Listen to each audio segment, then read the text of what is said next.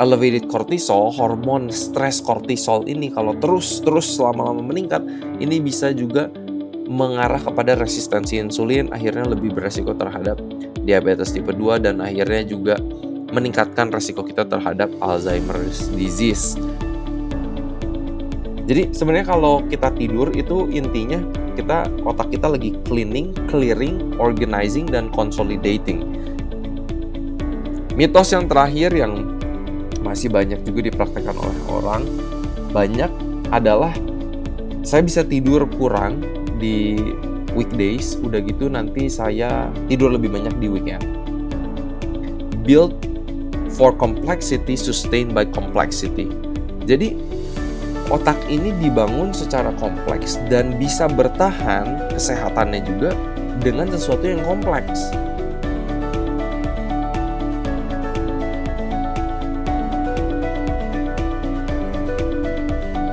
Halo semuanya, selamat datang lagi di podcast Sehat Seutuhnya bersama saya Will Yonas. Kita masih di season 2 dan ini adalah rangkuman bagian yang ketiga dari buku The Alzheimer Solution oleh Dean dan Aisyah Shirzai. Dan semoga teman-teman sudah mendapatkan sesuatu perspektif uh, baru mungkin bagaimana gaya hidup sehat ini terutama dari part-part sebelumnya adalah dari segi nutrisi dan juga exercise atau olahraga untuk atau dampaknya terhadap otak kita. Banyak banget, keren banget. Dan sekarang kita di part yang ketiga, kita mau membahas tiga aspek terakhir dari buku ini yang dia sebut sebagai neuroplan. Kita sudah bahas N dan huruf E-nya. Sekarang kita bahas URO, yaitu unwind, restore, dan optimize. Dan kita sekarang mau mulai dengan unwind. Apa ini yang dimaksud dengan unwind? Ini adalah stres. Ya. Bagaimana stres atau sebenarnya ya kesehatan mental kita efeknya kepada kesehatan otak kita.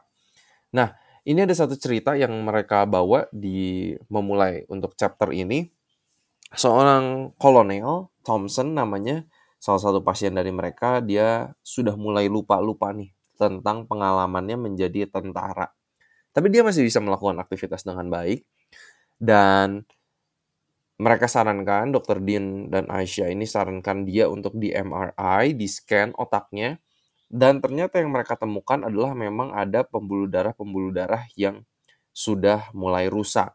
Makanya kenapa otaknya hasilnya juga sudah mulai menciut dan akhirnya dia didiagnosa dengan mild cognitive impairment atau fungsi kognitif yang ya masih mild lah penurunannya belum parah. Dia tuh kesel dan frustasi karena dia suka lupa gitu. Jadi karena dia suka lupa dia juga jadi kesel dan stres uh, dan ketika dicek untuk vital signs-nya detak jantung per menitnya itu 96 dan tekanan darahnya ini di sekitar 160 180 uh, angka diastolik atau angka bawahnya ini di 90 dan serat, sampai 110. Jadi yang bahaya di sini yang pengen ditekankan oleh Din dan Aisyah Serja ini adalah bahwa ketika kita stres oleh karena apa pun kalau di kasus Colonel Thompson ini dia jadi kesel, jadi stres oleh karena dia suka mulai lupa tapi ini juga meningkatkan tekanan darah kita, detak jantung kita yang ini juga efeknya juga nggak bagus buat otak gitu. Jadi ini yang perlu kita cermati. Kalau kita ngomongin stres, ini ada dua macam stres. Ada acute, ada chronic. Kalau acute stres ini adalah seperti kalau kita dikejar anjing. Tiba-tiba ada stres yang datang, kita harus lari, hormon adrenalin, kortisol, apa itu keluar semua, supaya kita bisa survive gitu kan. Jadi kalau penelitian-penelitian yang ditemukan sejauh ini menunjukkan bahwa acute stress itu memang bisa damage our brain. Apalagi kalau sering terjadi. Nah, sebaliknya chronic stress ini kan yang sering kali banyak dibahas ya. Stres secara kronis misalnya stres dari kerjaan dan lain-lain dan ini juga bisa merusak otak. Oke, okay? uh, dibilang kayak gini. Tapi yang yang mereka pengen highlight adalah chronic stress ini not necessarily always harmful. Jadi nggak semua chronic stress itu efeknya sama sama otak kita. Contoh, kalau misalnya kita lagi sekolah, lagi S1, S2, S3, ini kan ada stres juga nih. Ini juga sebagai stresor. Oh, ada tugas-tugas sekolah, ada pencapaian yang kita pengen capai dari tingkat akademik kita. Ini stres yang baik dan ini stres yang tidak merusak otak. Tapi kalau misalnya stres dari kerjaan, stres dari relationship yang kronis, nah ini yang lebih dilihat ada efeknya. Jadi sekali lagi, ini tuh nggak semua chronic stress itu merusak otak. Ya, yang bahaya yang dibilang di sini adalah uncontrolled stress. Jadi you don't own it and you don't choose it. Jadi kita tidak mengembrace si stres itu uh, bukan milik kita dan kita juga nggak milih untuk stres itu datang gitu. Kalau misalnya kita ke sekolah lagi buat pendidikan mungkin kita pilih gitu kan. Jadi ini nggak nggak merusak otak. Kenapa stres ini bisa merusak otak kita untuk jangka panjangnya adalah karena kalau misalnya kita stres, hormon-hormon stres itu keluar, gula darah kita juga meningkat, ya kan? Dan kalau misalnya ini kalau gula darah meningkat untuk jangka waktu yang lama, contoh seperti kasusnya kalau orang-orang udah punya diabetes, ini kan juga bisa merusak pembuluh darah-pembuluh darah di otak kita juga. Udah gitu juga kalau misalnya kita stres, kita jadi susah tidur, susah tidur akhirnya juga mempengaruhi kesehatan otak kita, imunitas tubuh kita juga bisa jadi turun, masalah pencernaan juga bisa muncul, dan chronic elevated cortisol, hormon stres kortisol ini kalau terus-terus selama-lama meningkat, ini bisa juga mengarah kepada resistensi insulin, akhirnya lebih beresiko terhadap diabetes tipe 2 dan akhirnya juga uh, tingkat kolesterol yang meningkat juga bisa meningkatkan resiko kita terhadap Alzheimer's disease. Lalu tingkat kolesterol yang kortisol, tingkat kortisol yang tinggi juga ini juga sudah ada hubungannya dengan bagian otak yang bisa mengecil. Jadi stres ini nggak bagus banget uh, teman-teman buat otak kita karena dengan kita stres juga ini bisa meningkatkan sampah-sampah di otak yang namanya beta amyloid yang kita sudah bahas dari sebelum-sebelumnya yang bisa meningkatkan resiko Alzheimer's disease, bisa mengarah ke weight gain, ke merubah gaya hidup sehat kita jadi nggak sehat karena kita stres, tekanan darah kita meningkat dan akhirnya itu semua juga bisa meningkatkan resiko dari Alzheimer's disease itu. Solusinya apa yang ditawarkan oleh Dean dan Aisyah Sergey uh, mengenai stres ini? Pastinya satu kita harus kalau kita punya masalah kita harus menyelesaikan masalah itu dari akar masalahnya gitu kan? Kita juga perlu lihat apakah hal itu bisa sesuatu yang kita kontrol atau enggak ya. Tapi di sini ada beberapa solusi yang ditawarkan oleh Dean dan Aisyah Sergey itu ada contohnya walking berjalan mendengarkan musik uh, udah gitu juga menyederhanakan hidup. Ya. Jangan terlalu banyak barang-barang di rumah. Simple aja hidup sederhana, jadi kita nggak usah khawatir, nggak usah gampang stres dengan barang-barang yang banyak yang kita punya. Udah gitu juga cultivating healthy relationships, itu juga penting banget untuk bisa meredakan stres atau mengontrol stres kita. Lalu juga living a purpose-driven life memiliki tujuan hidup. Jadi kita nggak mikirin cuman masalah-masalah terus, tapi apa sih yang bisa kita bagikan, apa yang kita bisa kontribusikan kepada orang-orang sekitar kita. Uh, kalau stres itu punya tujuan dan kita in control itu bagus justru ya uh, menurut Dr. Dean dan Aisyah Sergey jadinya ya seperti tadi ya contohnya dari stres untuk akademis kita punya goal tujuan kita di in control itu stres yang bagus. Tapi stres yang nggak baik yang yang kita pengen hindari ya. Nah ini beberapa tips juga dari beliau. Oh ya uh, beliau juga uh, sempat mention tentang uh, meditation. Ini nggak tahu teman-teman gimana soal meditation, tapi banyak juga agama-agama yang contoh salah satu caranya meditasi kita bisa berdoa kepada Tuhan, ya kan, baca kitab suci dan lain-lain. Um, itu juga disarankan di buku The Alzheimer Solution ini, ya.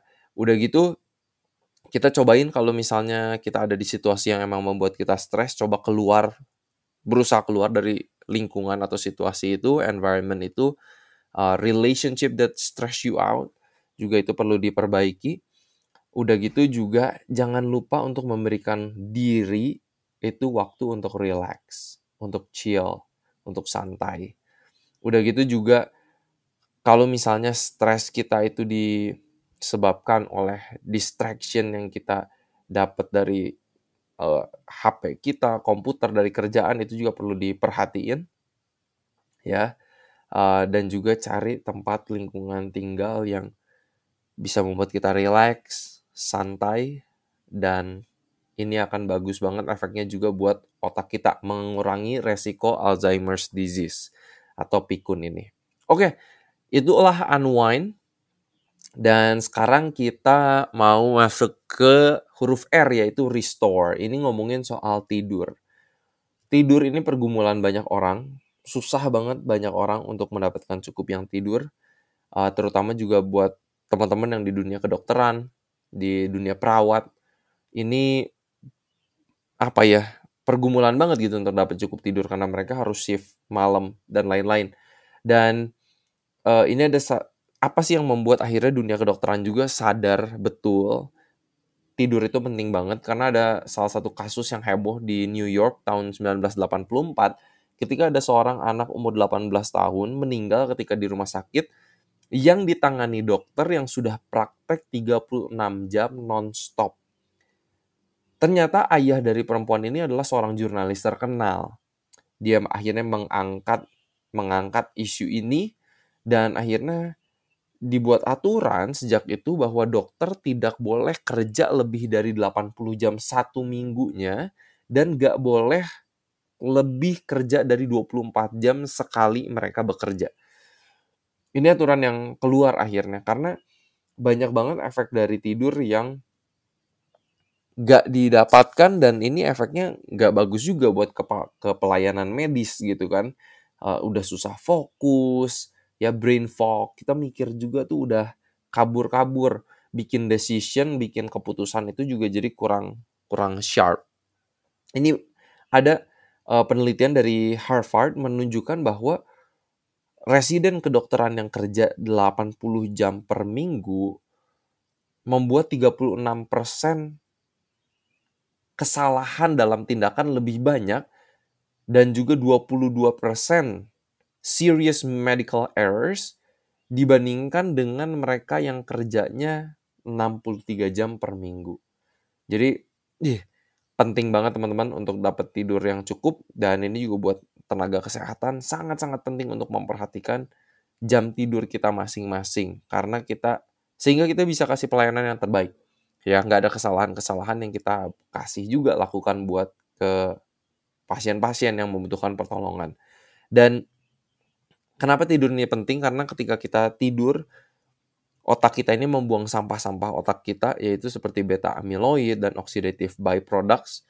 Lalu juga ketika kita tidur ingatan yang jangka pendek kita buat jadi ingatan yang jangka panjang jadi long term memory koneksi-koneksi saraf-saraf di otak itu juga terbentuk dan juga membuat kita berpikir lebih jernih ya jadi sebenarnya kalau kita tidur itu intinya kita otak kita lagi cleaning, clearing, organizing dan consolidating. Itu aja intinya. Cleaning, clearing, organizing and consolidating. Dan teman-teman mungkin juga udah tahu ya ada beberapa tahapan dalam tidur. Ya kan ada tahap 1, 2, 3, ada REM, ada rapid eye movement. Jadi ada ada yang disebut dengan non-REM, non-rapid eye movement, NREM, ada yang REM sleep. Jadi itu ada siklusnya sebenarnya kalau kita tidur ada dari stage 1, stage 2, stage 3 udah gitu kita ke tahap rapid eye movement itu udah gitu kita balik lagi sebenarnya ke stage 1 itu. Jadi ada siklusnya ketika kita tidur. Dan selama satu malam kita tidur, kita bisa melewati 4 sampai 6 cycle ini atau siklus ini. Dan sebenarnya 75 sampai 80% tidur kita itu di stage yang non rapid eye movement, di stage 1 2 3. Dan rapid eye movement ini biasanya cuma sekitar 20 sampai 25% dari total uh, tidur kita. Ya. Tidur ini kalau terlalu lama Gak bagus 9 jam atau lebih itu gak bagus juga, banyak penelitian yang menunjukkan itu. Tapi kalau kurang dari 6 jam juga gak bagus. Jadi emang paling bagus ideal di antara 6 sampai 8 ya kalau bisa 7 sampai 8 itu sebenarnya bagus banget. Kenapa tidur bisa membantu kesehatan otak kita? Overall health kita juga akan jadi lebih bagus. Ya, satu penelitian yang menunjukkan bahwa orang yang cukup tidur 11% uh, pengeluaran mereka lebih sedikit untuk berobat. Ya, ini ada manfaat ekonomi juga, imunitas tubuh mereka lebih bagus, mood mereka lebih bagus, orang yang cukup tidur, orang-orang yang lebih bahagia, ya, social engagement-nya, social life-nya juga lebih baik, uh, fokus mereka, atensi mereka, kemampuan mereka dalam belajar juga lebih baik. Udah gitu koordinasi, ya, apakah itu contohnya menyetir, menyetir ini kan banyak koordinasi ya dari mata, dari tangan, dari kaki, itu akan lebih bagus juga uh, membuat keputusan-keputusan juga jauh lebih bagus. Lalu juga orang-orang yang cukup tidur ini lebih sedikit resikonya untuk mencari alkohol atau narkoba. Karena mereka bisa berpikir dengan jernih gitu kan. Resiko diabetes, resiko stroke, uh, sakit kepala, migrain kayak gitu juga resikonya lebih rendah. Udah gitu juga berat badannya biasanya lebih normal uh, buat orang-orang yang uh, cukup tidurnya. Karena mereka karena mereka nggak harus nggak akan muncul craving pengen cari makanan yang tinggi gula lemak di malam hari gitu kan. Uh, udah gitu juga menurunkan resiko uh, untuk mengecilnya otak dan juga meng, kalau kita kurang tidur ini bisa mengurangi hormon testosteron uh, ya ini hormon laki-laki ya yang yang perlu kita perhatiin juga dan banyak banget pokoknya manfaat dari tidur banyaknya banyak banget sehingga teman-teman jangan banget untuk melewatkan tidur yang cukup. Ini ada beberapa mitos uh, mengenai tidur yang uh, apa ya masih banyak dipercaya orang gitu. Mitos-mitos soal tidur misalnya melewati satu atau dua jam tidur nggak akan masalah untuk ke depannya. Jadi kalau misalnya kita kayak, aduh ya udahlah malam ini tidur satu jam lebih sebentar, dua jam lebih sebentar, nggak akan masalah. Tapi kalau untuk jangka panjangnya ini ini akan jadi masalah atau bisa jadi masalah. Terus mitos yang kedua adalah your brain rests when you sleep. Sebenarnya banyak banget kegiatan yang dilakukan, dikerjakan otak kita ketika kita tidur. Udah gitu yang ketiga adalah salah satu mitos soal tidur adalah snoring is common and nothing to worry about. Uh, buat teman-teman yang punya masalah dengan ngorok, uh, apalagi kalau misalnya seseorang mungkin takutnya sleep apnea ya, uh, biasanya lebih sering terjadi di orang-orang yang kelebihan berat badan. Uh, talk to your doctor untuk gimana kira-kira cari solusi karena itu bisa tiba-tiba menghentikan uh, jalur nafas juga ya. Udah gitu mitos yang selanjutnya adalah older people don't need as much sleep. Banyak yang berpikir bahwa orang tua nggak membutuhkan tidur yang panjang seperti kita yang masih lebih muda. Tapi sebenarnya orang tua ini akan dapat manfaat yang banyak kalau mereka masih bisa tidur lebih panjang. Walaupun secara biologi uh, banyak hal yang terjadi di tubuh mereka yang membuat mereka biasanya lebih susah untuk tidur cukup ya 7 jam 8 jam aja itu cukup susah. Tapi sebenarnya itu akan membantu mereka mencegah atau memperlambat proses atau menurunkan resiko dari demensia atau si Alzheimer's disease ini. Mitos yang terakhir yang masih banyak juga dipraktekkan oleh orang banyak adalah saya bisa tidur kurang di weekdays udah gitu nanti saya tidur lebih banyak di weekend. Tapi itu kualitasnya hasilnya nggak akan sama yang terbaik adalah konsisten di jam tidur kita sehari-hari. Ya, itu paling baik. Banyak banget teman-teman tips yang disampaikan juga trik untuk tidur lebih baik, coba bikin schedule tidur yang teratur, hindari makan terlalu malam atau dekat dengan jam tidur karena itu juga bisa um, menyusahkan kita untuk tidur. Hindari kafein, minum minuman yang berkafein khususnya dekat-dekat jam tidur uh, karena itu juga bisa mengganggu. Lalu jangan olahraga terlalu dekat juga dengan jam tidur. Biasanya excitementnya itu masih ada, jadi kita susah tidur juga. Udah gitu cobain kurangin exposure terhadap cahaya-cahaya uh, laptop, HP di malam hari.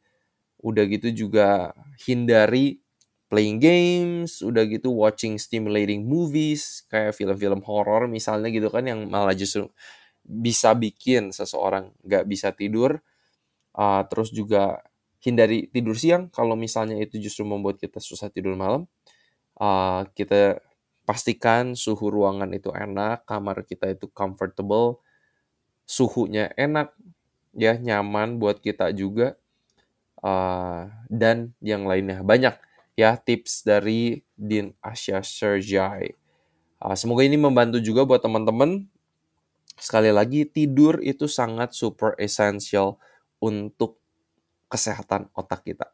Yang terakhir, optimize. Apa ini artinya? Kita pengen mengoptimisasi op, ya optimisasi optimize op ya optimisasi memaksimalkan otak. E, dengan kata lain, salah satu yang bisa mencegah Alzheimer's disease ini adalah ketika otak itu terus kita pakai. Nah, ini ada salah satu contoh uh, salah satu pasien mereka juga yang ada mulai early Alzheimer's symptoms, um, kadang udah susah untuk connect ngobrol sama orang. Udah kadang ngomongnya agak ngelantur gitu ya. Tapi akhirnya uh, Dean ini tanya ke perawatnya, ini ceritain dong background pasien ini lebih banyak. Ternyata pasien ini adalah guru piano untuk 60 tahun. Dan Dean tanya ke pasien ini, komposer yang lebih oke okay, siapa nih? Beethoven atau Mozart? Dan akhirnya ketika ditanya pertanyaan itu, pasien ini bisa jawab lagi. Dia bilang, what kind of stupid question is this? Dia bilang, e, itu pertanyaan yang jawabannya obvious banget, yang jelas banget. Jadi ketika dia uh, akhirnya bisa, karena apa ya untuk dia pasien itu bisa jawab Beethoven atau Mozart itu kan banyak ingatan lama yang yang dia harus ingat di otaknya sampai akhirnya dia bisa jawab. Jadi ini uh, apa ya? Kita harus cari kegiatan untuk otak kita yang membuat otak kita itu sambungan-sambungan sarafnya itu tetap aktif sehingga menurunkan resiko kita untuk untuk lupa ya dan ini bagian-bagian otak kita sebenarnya banyak banget yang perlu kita latih. Contoh, ya ada atensi kita, konsentrasi kita uh, dalam language processing, um, dalam berbahasa, berkomunikasi, uh, lalu juga udah gitu dalam emosi kita, udah gitu juga ada kecepatan dan koordinasi, udah gitu menghafal sesuatu secara verbal atau menghafal sesuatu secara visual, banyak banget bagian otak yang sebenarnya perlu kita terus stimulasi. Salah satu kalimat yang aku paling suka dari chapter tentang optimize ini adalah build for complexity, sustain by complexity. Jadi otak ini dibangun secara kompleks dan bisa bertahan kesehatannya juga dengan sesuatu yang kompleks gitu kan. Jadi kita perlu cari aktivitas-aktivitas seperti ini ya. Contoh, ketika kita um, menggunakan navigasi, kita pergi ke mana, kita harus lihat peta, uh, harus cari tempat tujuan yang kita cari. Itu sebenarnya uh, kompleksitas yang yang disukai otak supaya kita tuh menstimulasi otak kita terus. Udah gitu belajar bahasa yang lain. Kita belajar bahasa Inggris, belajar Mandarin, bahasa Spanyol, Perancis, Jerman, apa pun itulah. Bahasa lokal Indonesia juga, bahasa Sunda, bahasa Jawa, bahasa Batak, apa pun itu akan membantu otak kita juga. Lalu musik, kita main musik. Ya kan? Kita main musik misalnya kita baca not, kita harus koordinasi tangan sama kaki. Kita nari, kita dance, dansa. Uh, udah gitu juga formal education. Kalau kita sekolah, belajar terus, itu juga bagus buat otak. Udah gitu kalau misalnya kita punya profesi atau pekerjaan yang memang sehari-harinya harus berhadapan dengan hal-hal yang kompleks. Itu juga bagus buat otak. Udah gitu perubahan-perubahan yang kurang nyaman buat kita. Jadi kemampuan kita untuk beradaptasi dengan lingkungan yang baru, dengan profesi yang baru, ini juga bagus buat otak. Ya, menarik banget uh, menarik banget uh, banyak hal kegiatan otak yang perlu kita tulis gitu. Nah, ini ada beberapa mitos juga yang ditulis oleh Dean dan Aisyah Sergia ini adalah puzzle books are best way to exercise my mind. Uh, Sebenarnya ada kegiatan-kegiatan kayaknya puzzle masih uh, belum terlalu kompleks gitu kan. Dibanding apa ya ya main puzzle tuh nggak nggak terlalu kompleks gitu tapi it's it's pretty good. Tapi seperti tadi kalimat yang mereka katakan di buku ini adalah build for complexity sustained by complexity. Jadi semakin sulit sebenarnya sesuatu itu akan semakin bagus untuk uh, otak udah gitu uh, mitos-mitosnya adalah uh, oh iya ini salah satu mitosnya yang mereka katakan adalah I am 40 I'm too young to worry about cognitive function. Saya umur 40 dan saya terlalu muda untuk uh, mengkhawatirkan tentang fungsi kognitif. Tapi jawabannya salah teman-teman bahwa kita udah perlu peduli dengan fungsi otak kita, kesehatan otak kita ini dari kita muda gitu kan. Udah gitu juga semitos lainnya adalah oh kalau kita tua uh, pasti kognitif decline, pasti terjadi. Tapi juga saya pernah ketemu orang-orang yang umur 75, umur 80-an masih sharp. Otaknya masih masih tajam gitu dan itu emang uh, karena orangnya juga baca terus, nulis terus, selalu menstimulasi otak mereka dengan hal-hal yang kompleks. Ya. Ini yang perlu kita lakukan di dalam kehidupan kita uh, masing-masing. Bahkan ini ada satu hal terakhir ini yang dibahas di buku ini membahas dari research beberapa research dari uh, University of New South Wales Australia uh, dan juga ada di publikasi di JAMA Psychiatry adalah menunjukkan bahwa sebenarnya social engagement itu adalah sebuah hal kompleksitas yang bagus banget buat otak. Karena ketika kita ngobrol sama orang, kita lihat raut mukanya, kita mencoba menganalisa orangnya, ya kan ini apa sih maksud yang dikatakan oleh orang ini? Kita coba lihat gerak-gerik badannya, body language-nya. Itu tuh sebuah kompleksitas yang otak suka. Ini penelitian dari University of New South Wales Australia di tahun 2013 menunjukkan bahwa ketika kita menikah, ini berkaitan dengan resiko penurunan fungsi otak kognitif khususnya yang lebih rendah. Karena kan dalam hubungan, dalam pernikahan ini juga ini sebuah hal yang kompleks. Dan ini kita harus nyelesain masalah gitu kan, ada mungkin ada uh, ada tantangan-tantangan baru dalam keluarga dan itu bagus sebenarnya buat otak. Jadi dibilang di sini how social you are turns out to be one of the most reliable determinants of your cognitive health. Wow.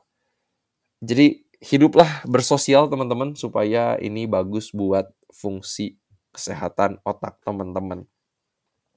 Teman-teman inilah rangkuman yang saya bisa sampaikan dari buku The Alzheimer Solution. Semoga teman-teman bisa mendapatkan sesuatu yang ditawarkan dari sini adalah neuroplans ya dari nutrisi, exercise, unwind, uh, restore dan optimize apa yang kita bisa lakukan di genggaman tangan kita untuk memaksimalkan fungsi otak kita menurunkan resiko terhadap Alzheimer's disease. Sebenarnya semua penyakit ini apa ya underlying mekanismenya itu hampir mirip-mirip. Apakah itu diabetes, apakah itu Alzheimer, apakah itu hipertensi, penyakit jantung, sebenarnya banyak banget mirip dan solusinya sebenarnya itu itu lagi nutrisi, exercise, uh, jangan stres ya kan uh, manage stres kita lalu juga kita uh, tidur yang cukup dan optimize memaksimalkan kegiatan-kegiatan di otak kita kompleksitas supaya mereka terus terlatih. Semoga rangkuman buku The Alzheimer Solution ini boleh memberikan manfaat buat teman-teman. Nanti ditunggu lagi untuk rangkuman buku-buku kesehatan lainnya yang sangat menarik menunjukkan bahwa hal-hal gaya hidup sehat yang sederhana itu bisa merubah kesehatan kita dan mensustain kita untuk terus sehat. Semoga dengan pertolongan yang maha kuasa pastinya uh, dan kita bisa hidup penuh dengan bahagia di dunia ini dan jadi berkat juga buat orang-orang yang lainnya oleh karena kesehatan kita. Mungkin itu yang bisa saya sampaikan seperti biasa harapan saya semoga kita sehat seutuhnya.